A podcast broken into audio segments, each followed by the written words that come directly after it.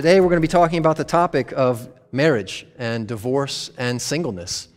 Uh, and this is something that is uh, very close to all of us, right? Because all of us are probably either single or married.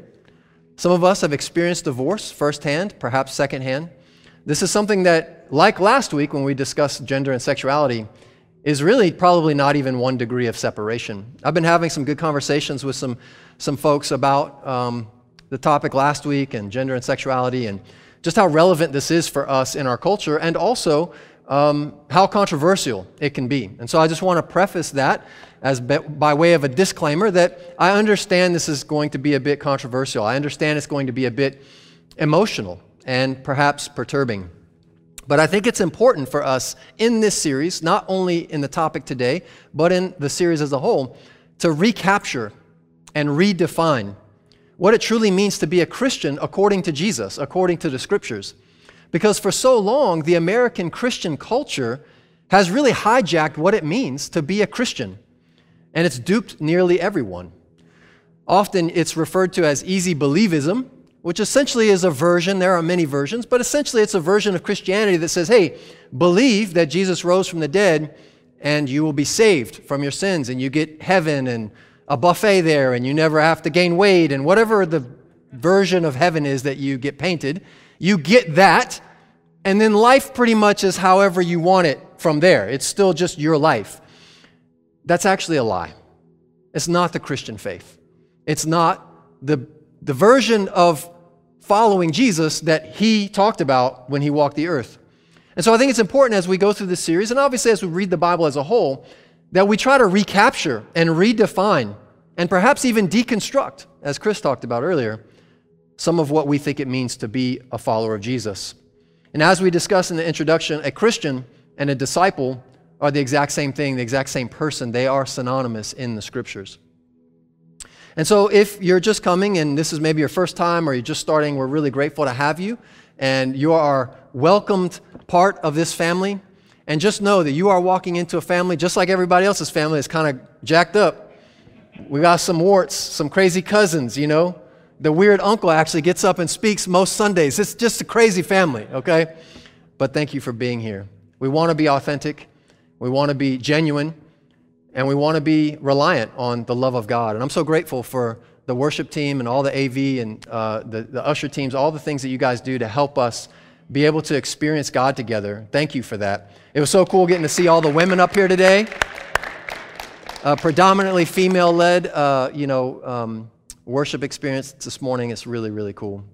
Uh, that last song was amazing. I had never, never heard that iteration. That was really good. Y'all gonna start making me get all weepy and emotional before I come preach. I gotta start vetting which song happens right before I speak. No, I can't, can't go there. So, this is kind of the outline of the series. This is where we've been, this is where we're at, this is where we're going, okay? Um, I wanted to talk for a minute, just a brief minute, if I can, interact with you, because you guys know I'm all about participation and not just spectation. What are some things that you think about, some possible questions, or maybe even hot button topics when it comes to the idea of singleness, marriage, and divorce in regards to the Christian faith and the Bible? What are some questions you have, some possible hot topics? Yes?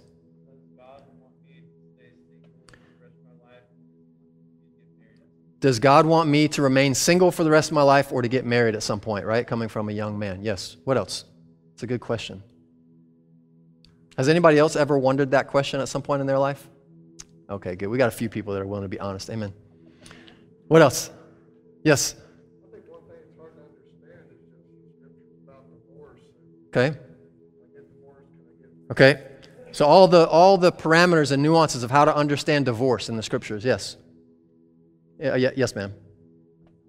Yes. Did you raise your hand? That was your question.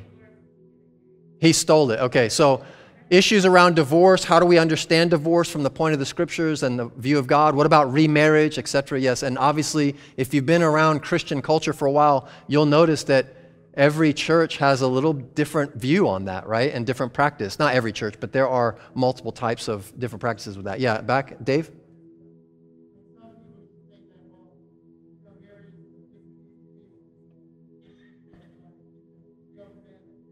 Okay, so the okay, so the issues of the sacrament and holiness, the, the divinity of marriage. Is marriage really a construct of God or is it a construct of man and where those lines overlap and intersect? Yes. What does dating really look like? Oh, Lord Jesus. That's my next series, okay? I probably won't touch on that too much here.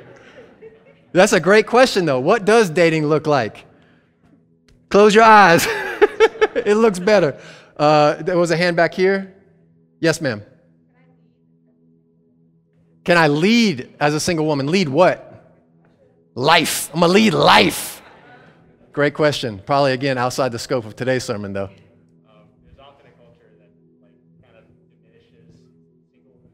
Okay. Okay.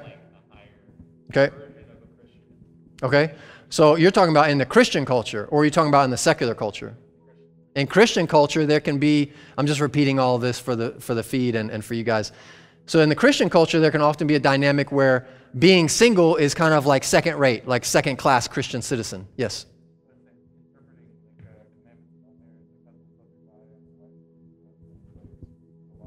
Okay. Okay, so the role of the male and female inside of marriage, okay? Yeah, because obviously men love that passage, right? In Ephesians 5, it says, Women submit to your husbands, right? That's our favorite passage in the Bible? No? Okay, just kidding. It's the one right after that that says, Love your wives as Christ. Oh, dang it, I hate that verse. Paul, why couldn't you have just stopped right at that first one? All right, yeah. Is it okay for Christians to date and marry non Christians? Okay, great. Thank you. We're going to stop there. I know that there's probably many other questions that we could get to.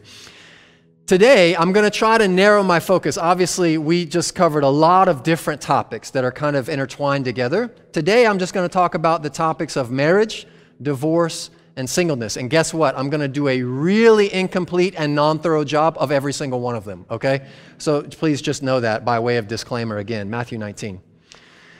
Matthew 19, you know, I heard Andy Stanley say once, if you know, he leads a really big church in Atlanta. Uh, I heard him say this once, and it, it really resonated with me. Um, he said, You know, every year I challenge myself to preach Matthew 19 and what Jesus said about divorce just to make sure I've still got the guts to say it. And he leads a church of like 80 gajillion people. You know what I mean? Like, I'm sure if there's anybody that's trying to walk a tightrope, it would be somebody in that position. Luckily for me, you know, if I offend a few people, my life will go on. Um, and maybe that's not how he thinks. That's how I would think if I were in his shoes. But I appreciated his candor and also his courage. His willingness to say, hey, you know, and I'm, I'm obviously not necessarily in alignment with Andy Stanley on a great many number of things, but I appreciated his courage. And the call as not only a preacher, but every disciple is do I still have the guts to follow Jesus?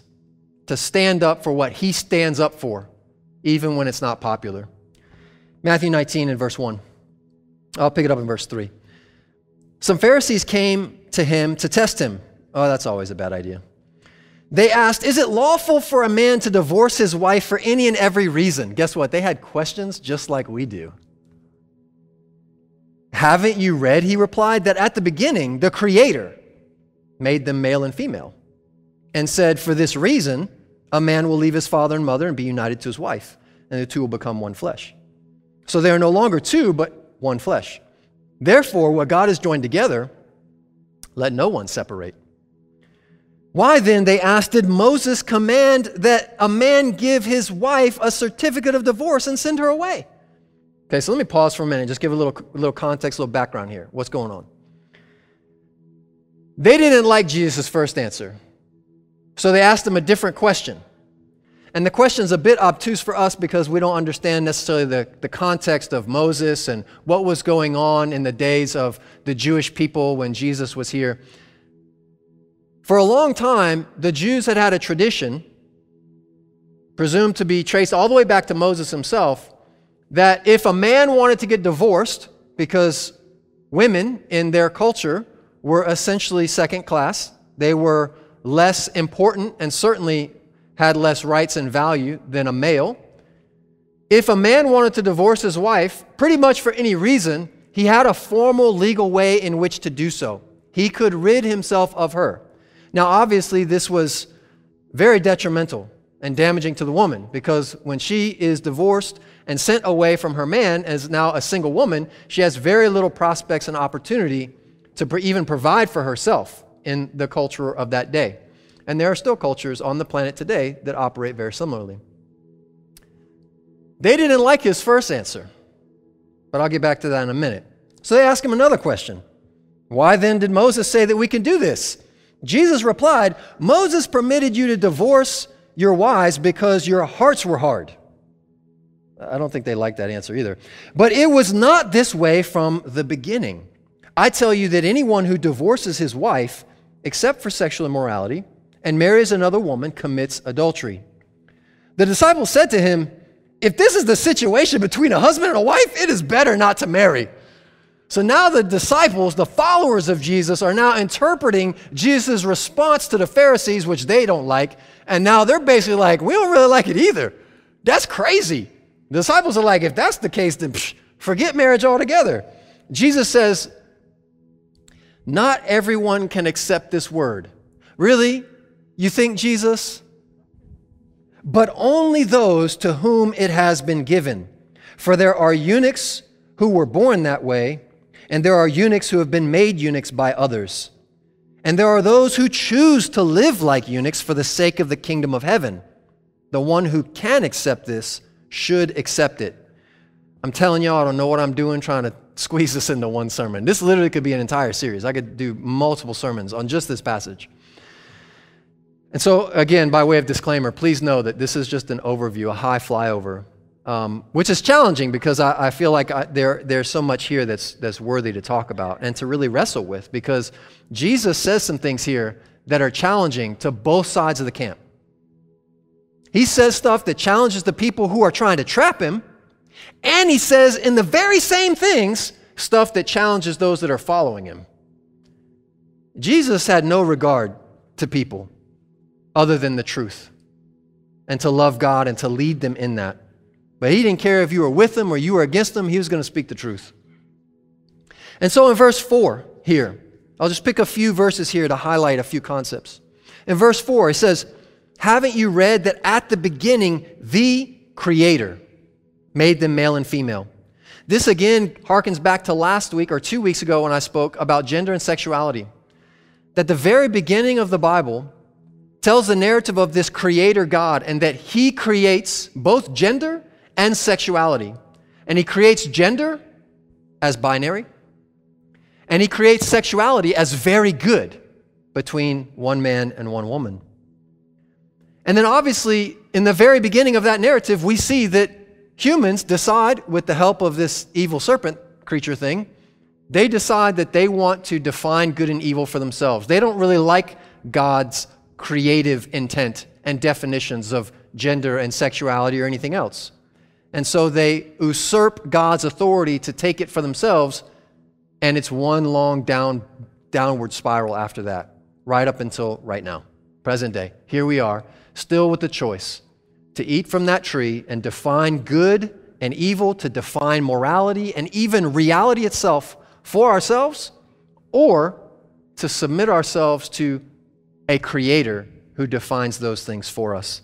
It is always and forever the choice between every human being is to define or to choose whether they're going to define life for themselves or embrace the Creator's definition. And of course, this is incredibly difficult and controversial today, especially when it comes to gender and sexuality. We believe in our culture that if something feels good, then it must be true and it must be right. And if it doesn't feel good, then it must be not true and not right. And as we discussed prior in another sermon in this series about true love, we know that that definition of love and right and wrong is not true scripturally. But if we're honest with ourselves, we can actually know that it's not true experientially as well. We've all experienced trying to live life based on how we feel. If it feels good, it must be good. If it feels bad, it must be bad. Do that for a little while and then tell me what you find. We know it's not true, just based on our experience. But it's a hard lie to let go of. We've been fed this lie of hyper individualism and autonomy in our culture. We value the self. We have all kinds of cliches and cultural norms to express this.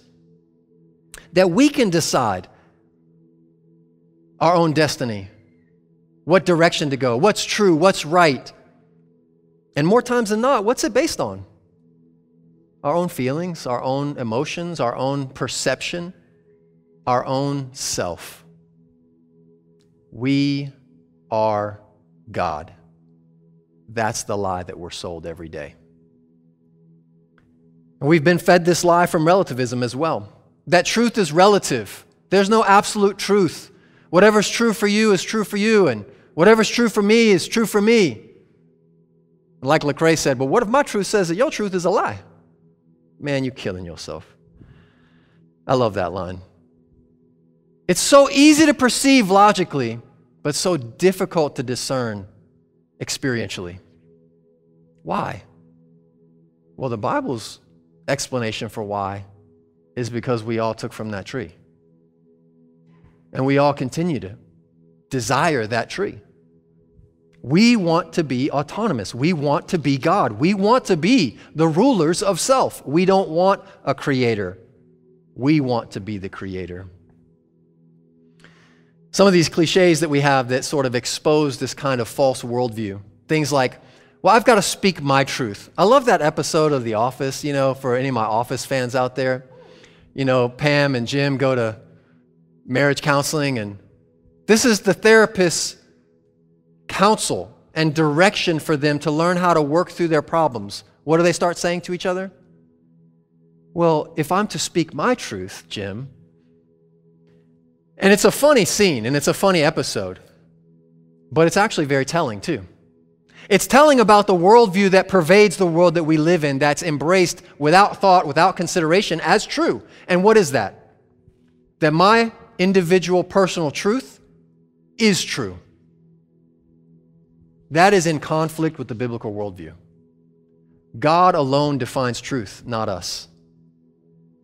So the whole idea of to say or speak my truth, while might be funny on a sitcom type episode, in reality, if we embrace that and live that way, we are living counter to God.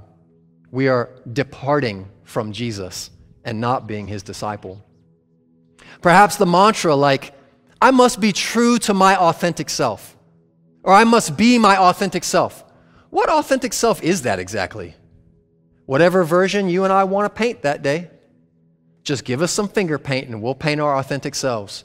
Who defines authenticity? Do you see the worldviews that I'm pitting against one another right now? Why? Because they are in conflict with each other. They are in competition for you and I. There is a worldview and a faith of God as the creator and definer of all reality, or there is me. We get to choose. And this goes back to the very beginning of the Bible story Genesis 3. Genesis 1 and 2, God, there's a creator, he creates all things. Genesis 3, no thanks. We're good, God.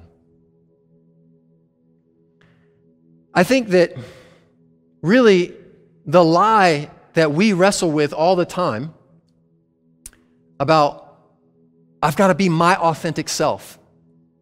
Connect it to where we're headed marriage, divorce, singleness. I've got to be my true self, my authentic self. It's actually the same exact lie that the serpent tells Eve in Genesis 3. What did the serpent say to Eve? What was the first lie? That was Eve. Did God really? Yeah, the serpent says, Did God really say? And he says, he, so he tests Eve about memory, apparently, or something, drawing, drawing into question the, the character and nature of this creator God. But what's the first lie that he says? He says, If you eat this, you will be like God. That was the lie that we all bought is that if we have this autonomy, if we have this ability to discern good from evil, if we have the ability to define morality and, and reality itself, we get to be like God. And you know what? In some sense, it's kind of true. Because we do get to, kind of in a sense, at least in an illusory kind of way, we get to define what we're going to do and where we're going to be. And, and yet, it just falls down into this spiral of death and chaos and bitterness and humans hurting each other. From Genesis 3 on, the biblical narrative of what people do is really bad on the whole. And so, this idea of being my true self, being my authentic self, we're right back in the garden in Genesis 3 with the serpent every time we think that, deciding which reality am I going to embrace and believe. So, whether we're talking about gender and sexuality, whether we're talking about marriage, singleness, and divorce, whether we're talking about the nature of truth or even reality itself, it's all the same premise scripturally. We are not the creator, it says. Instead, we're supposed to submit ourselves and embrace the creative intent of the creator, who is also a loving father. So, Jesus says here in this attempt to trap him about marriage, which I have felt sometimes too. John, what, what exactly are the parameters in which I can get a divorce? You trying to trap me, aren't you? Jesus was there in verse 6. He says, So they are no longer two, but one flesh. Therefore, what God has joined together, let no one separate. Why then, they asked, did Moses command that that a man give his wife a certificate of divorce and send her away. Moses permitted you to divorce your wives because your hearts were hard. But it was not this way from the beginning. What's he saying right there? That was not God's creative intent. Divorce is not God's creative intent. Does it happen? Yes. Is God gracious and forgiving? Yes. Does he want it to happen? No. Did he design it to happen? No. But when we eat from that tree, that and all kinds of things like it happen. But it was not this way from the beginning. I tell you that anyone who divorces his wife except for sexual morality and marries another woman commits adultery. Divorce is not a part of God's creative intent. However, it does happen. And this is not meant in any way in this section to shame or guilt anyone. I come from a long line of divorce myself. My parents divorced when I was two. Both of them have been divorced again since. Some of them are now deceased. One of the things that I talked to Britt about in our premarital counseling was how terrified I was of divorce. That I knew that left to myself, that was going to be the end of the road was divorce because I knew nothing else. And that's not to push shame or guilt or blast anyone. It's just a matter of fact. It's a matter of the state of the fallen world that we all live in. And Britt and I had to have honest conversations. Apart from Jesus, this thing is going to be a train wreck. And even with Jesus, some days it's kind of like, you know, a train wreck.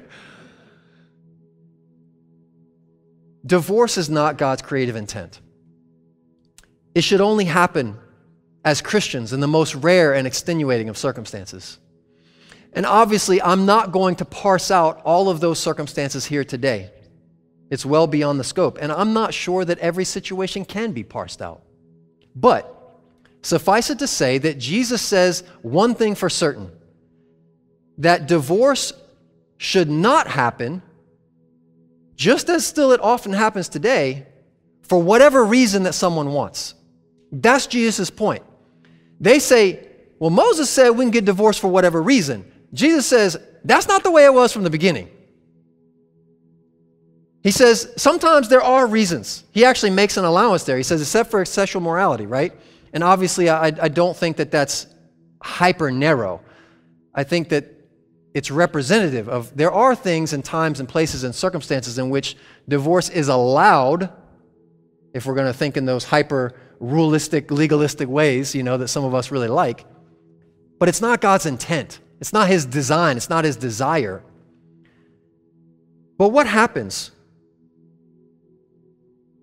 how do we get to the place where we divorce someone just because of whatever reason we want they're like, man, Moses said we could just present a certificate that says whatever we want, and boom, We're clear. We're good with God. And Jesus says, No. You want to know how that happens? Because our hearts get hard. We stop caring. We stop having empathy and compassion. We stop loving others as we love ourselves. Our hearts get hard. Did you know that that was possible? Paul actually said that our conscience can become seared as though with a hot iron. You ever had a really bad burn? You ever looked at a trauma victim and what their skin looks like after burning? It's hard. It's the body's way of protecting itself. Our hearts do the same things. Jesus said this is what leads to this kind of thing. But you know, I know that some of us in here have experienced divorce. Perhaps we were even Christians when it happened. I'm not wanting to cast shame or disgrace on anyone. That is not the point here. But rather to point us towards God, who is this loving, heavenly Father and calls us to have soft hearts. And for some, at times, it means we have to repent and work the ground of our hard heart to help bring it soft again. You know, I'm so proud of so many in this church that have endured great toil, heartache, and agony in order to not separate what God has joined together. It's not easy. And I get a front row seat to a lot of it. And it is a lot. But I'm grateful to God when people decide to submit to the Creator's intent rather than trying to be their own creator. It's God glorifying. It's not easy. And it takes all of us, right? We're all in there with each other.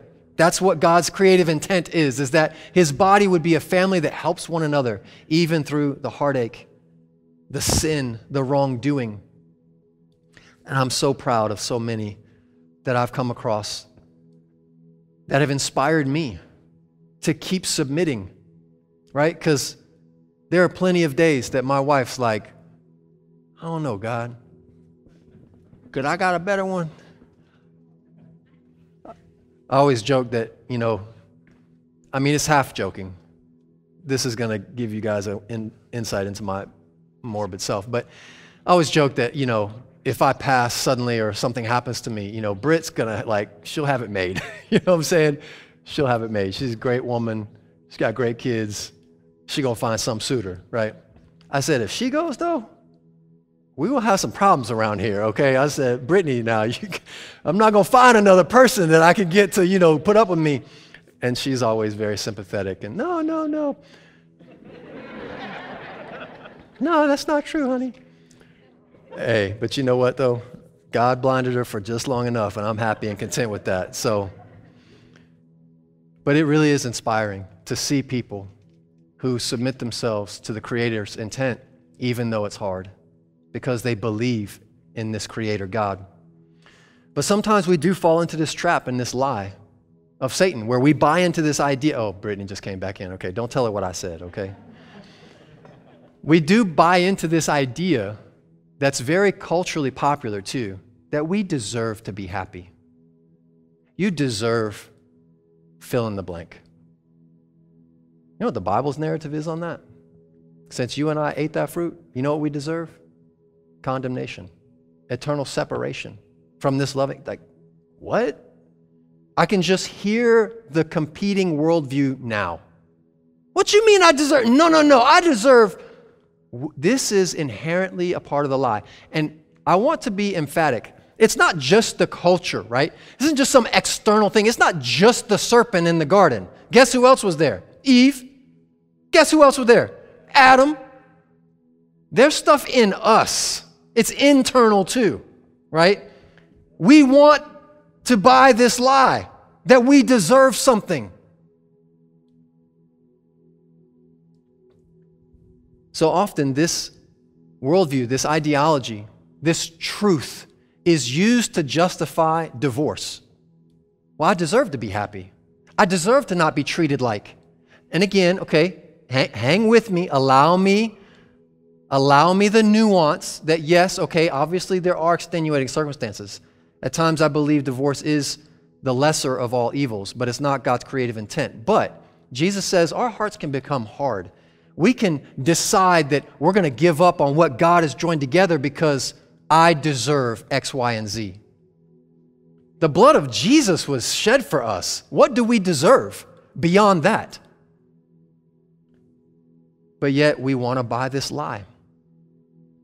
I know that there are individual cases and circumstances. I read something one time in a, in a text about preaching. He said, The good sermon was qualified to death. That's how I feel right now. I'm standing on the edge of a cliff and I'm qualifying to death not to offend someone. Qualifying to death what I don't mean and what I'm not trying to say. That it actually blunts the teachings of Jesus. Jesus' teachings were so unqualified, his disciples were like, What? It's better to not even get married. Let's move on to singleness then. 1 Corinthians chapter 7. This, I believe, is also a very challenging teaching of Paul here currently in the letter to the Corinthians, but it is in line with what Jesus says too. Because at the very end of that passage in Matthew 19, what does Jesus say in response to his disciples' bewilderment? When they say, it's better not to get married, what does Jesus say? Oh, no, no, no, guys. Marriage is God's creative intent in the garden. That's not the way to do it. Get married. What does he say? You're darn right. You talk about a countercultural message. He says it's better to not even marry. And Jesus is like, mm, yeah. Yeah. That's hard, y'all. That's hard. I spent 10 years as a single person following Jesus. And 23 before that, living like a heathen, living in the other worldview. But for those 10 years that I lived single as a Christian, some of those years, most of them actually were actually as a minister. I was in the ministry. I really wrestled with Matthew 19 and 1 Corinthians 7. Let me explain what a eunuch is for those of you that don't know. Jesus said, Some are made eunuchs by birth, some are made eunuchs by men, and some make themselves eunuchs or live like eunuchs for the sake of the kingdom of God. A eunuch in ancient times, in Jesus' context, was a male who had been castrated. So his testicles had been removed so that he could no longer impregnate a woman. This was a ploy that was often used in royal courts. So when you would have a royal woman, a queen or a princess, someone of royal line, they needed men around them to serve them and protect them, but they can't risk impregnating them and breaking the royal line. So they would castrate men, often in childhood, and they would grow up as eunuchs. They would grow up as men in the royal court who could not defile or subjugate the royal family. It was a very common practice in Jesus' day. He says, Guess what? Some people have reproductive issues by birth, right? Some people are made eunuchs by other people, such as in the case of, you know, those in the royal court, which is also what happens in Acts 8, right? The Ethiopian eunuch who served under the queen of Candace, right? This is his situation in life. He was made a eunuch as a boy, most likely. And then he says, Some choose to live like that. Meaning what? Celibacy. Complete abstinence. For what? Why? For the sake of the kingdom of heaven. Man. And then Paul picks up this theme in 1 Corinthians 7, verse 25.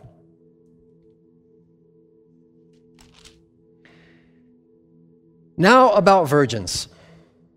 So obviously, there's a context here that I'm not reading before it about marriage. You can go read that. He says, I have no command from the Lord, but I give a judgment as one who by the Lord's mercy is trustworthy. Talk about qualifying a sermon to death, right? Paul, thanks for that. he says, guys, listen, this isn't from God, but, but I think I'm trustworthy to speak for God. Well, so which one is it, Paul? You know, come on, is this binding or not? Anyways, but because of the present crisis, we don't have all the insight into what that crisis was, but it had something to do with probably sexual immorality and people wanting to get married. He says, I think it is good for a man to remain as he is. Are you pledged to a woman? Do not seek to be released. meaning pledged to a woman, meaning, you know, engaged, or you guys are going to be married, but not married yet. He says, Do not seek to be released from that marriage. Are you free from such a commitment? Do not look for a wife. But if you do marry, you have not sinned. Whew. Wow, okay, thanks, Paul. But if you do marry, you have not sinned, and if a virgin marries, she has not sinned. But those who marry will face many troubles in this life, and I want to spare you this. On the whole page, I kid you not, that's the one verse that I have underlined. I don't know what I was thinking at the time. I don't know why I underlined it. I haven't had this Bible that long. But that's the one that's underlined. And it wasn't just for the sermon, I promise. What I mean, brothers and sisters, is that the time is short.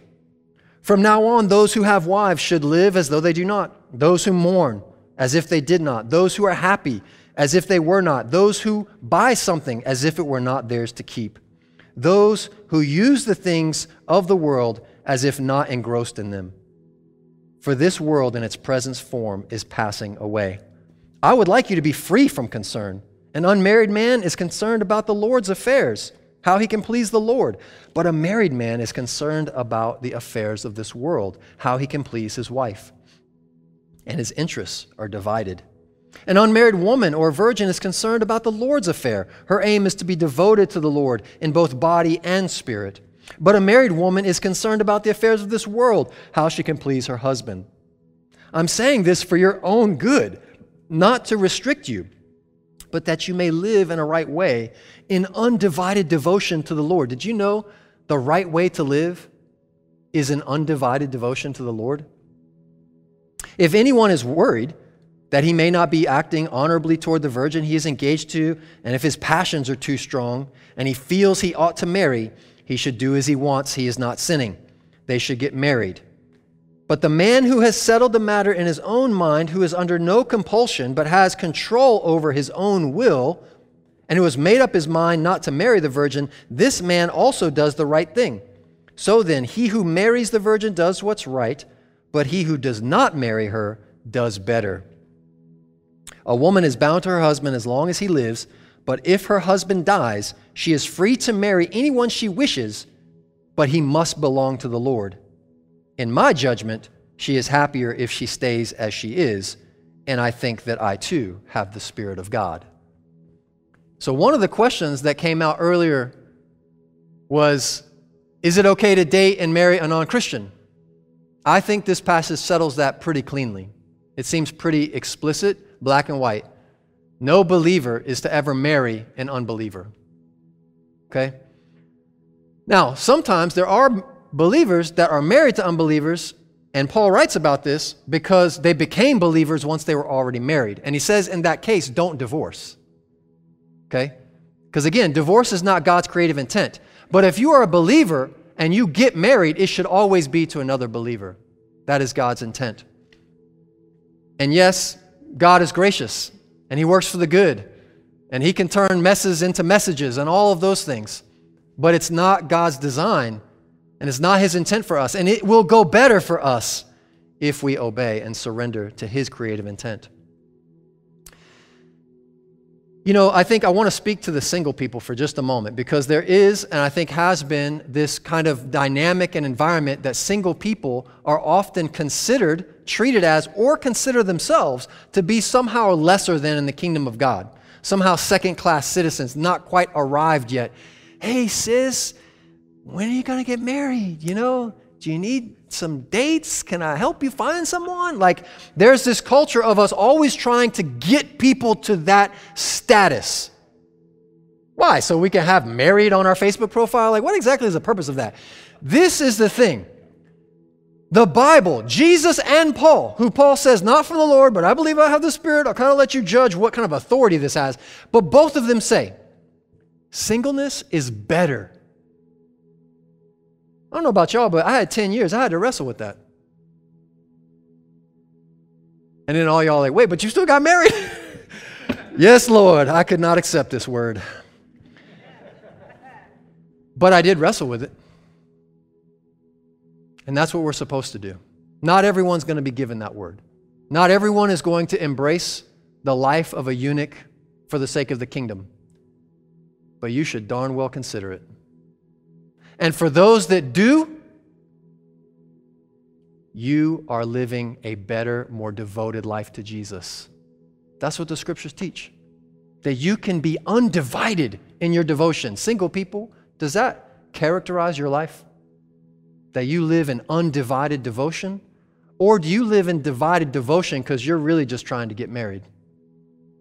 Because you're not really content in your singleness. This was the real turning stone for me.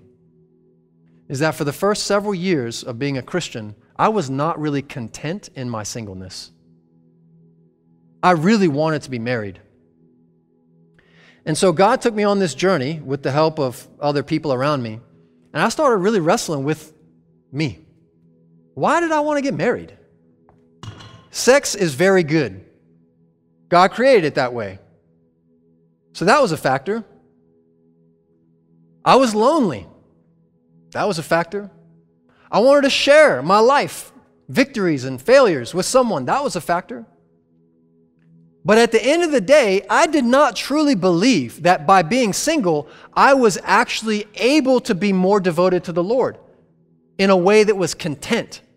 I wasn't happy with being undivided. And so I really wrestled with this. And it was a span of probably a few years.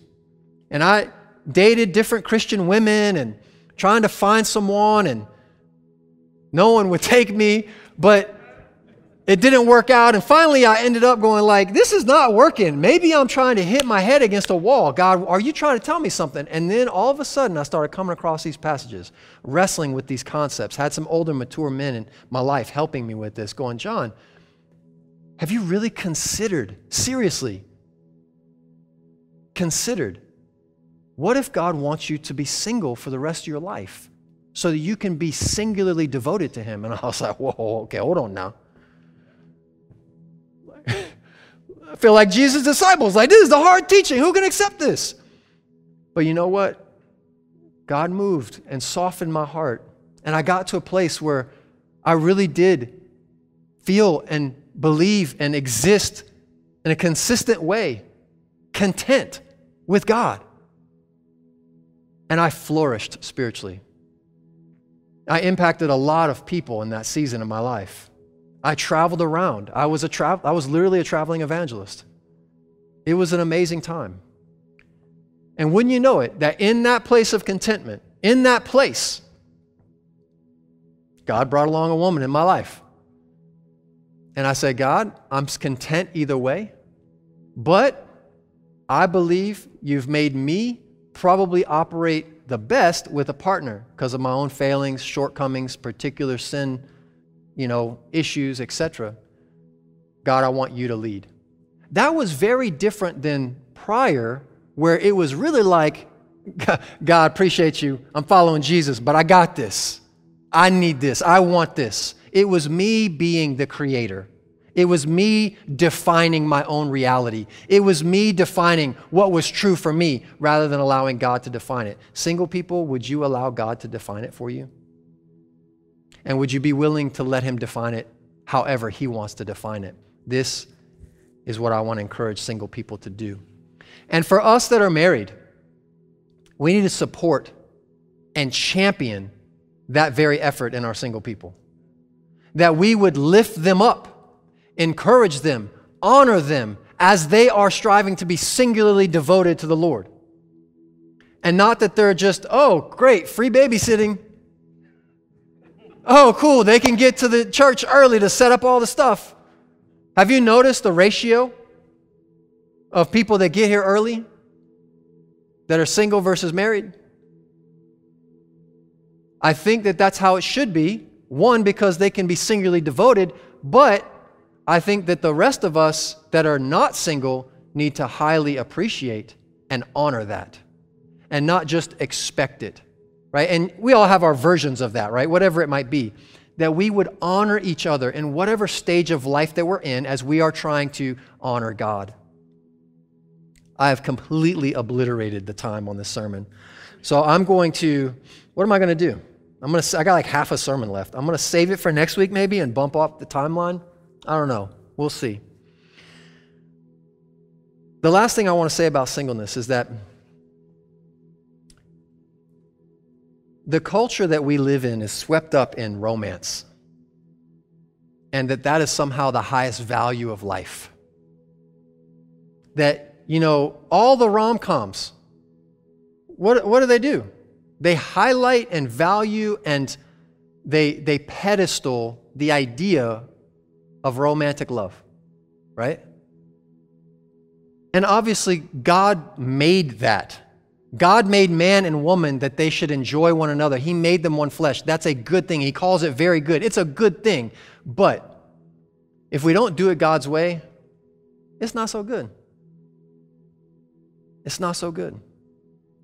So, the singleness that Paul talks about here is not a singleness by status. It's not just you're not married, it's a singleness of mind and heart that we're singularly devoted and we're content in that singularity of devotion and worship. You know, if we don't embrace this as single people, as disciples, we end up leading these lives that are ultimately selfish, trying to still supply what we think we need, rather than allowing God to be the one that fills us and the only one we need. It's not easy, I know. I did it for many, many years. And married people, in their own way, still have to do it as well. Because any married person in here will tell you, single person, that all your problems don't go away when you get married. And in some ways, they actually multiply, they compound, which is why Paul said, I'm trying to spare you from this. There are a lot of headaches, a lot of problems, a lot of difficulties that Britt and I have now being married that we didn't have when we were single. I know that you guys want me to get up here and sunshine it to death and flower it up and rainbows and sparkles. And it is really good, okay? There are lots of good things. I love being married, but it comes with its own sets of challenges. And so we need to be sober minded about this. Consider Paul's words here in 1 Corinthians 7. You know, unfortunately, when we live this life of selfishness, when we're seeking, whether out in the world apart from Jesus or even in the church, when we're just seeking what we want, that well dries up quickly. We have to keep going back to it, keep searching, keep looking. Why? Because nothing ultimately fills our contentment other than Jesus Himself. He wants to give us living water in which we never have to come back to the well to find some lesser version of that. And this is the life that I lived before I was a disciple. I kept going back to these wells of sexual morality, hedonism, drinking, drugs. I kept going back to these wells, looking for contentment, looking for meaning, looking for validation. And I would feel it for a while and have to go right back to that well again because it dries up. I even murdered an unborn baby in the womb of a woman so that I could live the selfish life that I decided was right and wrong. And I thank God every day for grace and an opportunity to repent.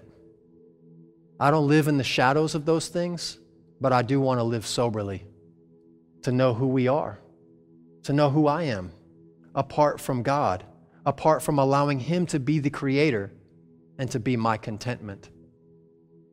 As we continue to go through this series on what it means to truly follow Jesus, I want us to be able to expose and recognize the hollow, shallow lies of Christianity that many of us have been fed. It's not about coming to church. It's not about having a get out of hell free card in my back pocket because I said a prayer. It's about following a man who turned life upside down, who said it's better to be single. I'm like, you might not have a more controversial message than that today, unless it's the singleness of selfishness. You know, more and more of our population is becoming single. Why? Because our hearts are hard. People aren't becoming single to be singularly devoted to the kingdom of God. They're becoming single so that they can express their selfishness even more.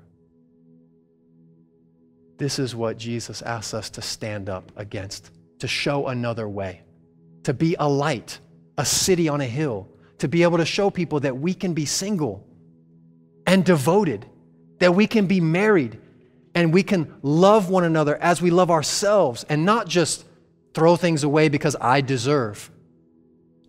I'll talk about purity in another sermon. God is the creator, He's the definer of what's good and true. He's the definer of gender, of sexuality, of marriage, of singleness. God gives marriage and singleness both as gifts to people. However, singleness and marriage is not for our personal happiness, it is primarily for our holiness. I love that language that I heard John Piper say first. God did not create marriage for your personal happiness, but for your holiness. Jesus says plainly, there'll be no marriage in heaven. These marriage bonds aren't eternal. Their purpose is not just for our personal happiness, but for our holiness that we can share with God eternally. That also is a controversial message. And whether we're single or married, if we're going to follow Jesus and be a Christian, God calls us to a life of sexual purity. I didn't have time to go into that today. Maybe I will another time. But suffice it to say, God's intent is that we live life in the parameters of sexuality that He defines as good. And if we're honest with ourselves, anytime we deviate from that, it's to our own detriment, to our own destruction. God loves us and wants us to experience the very good life that He created. Let's pray.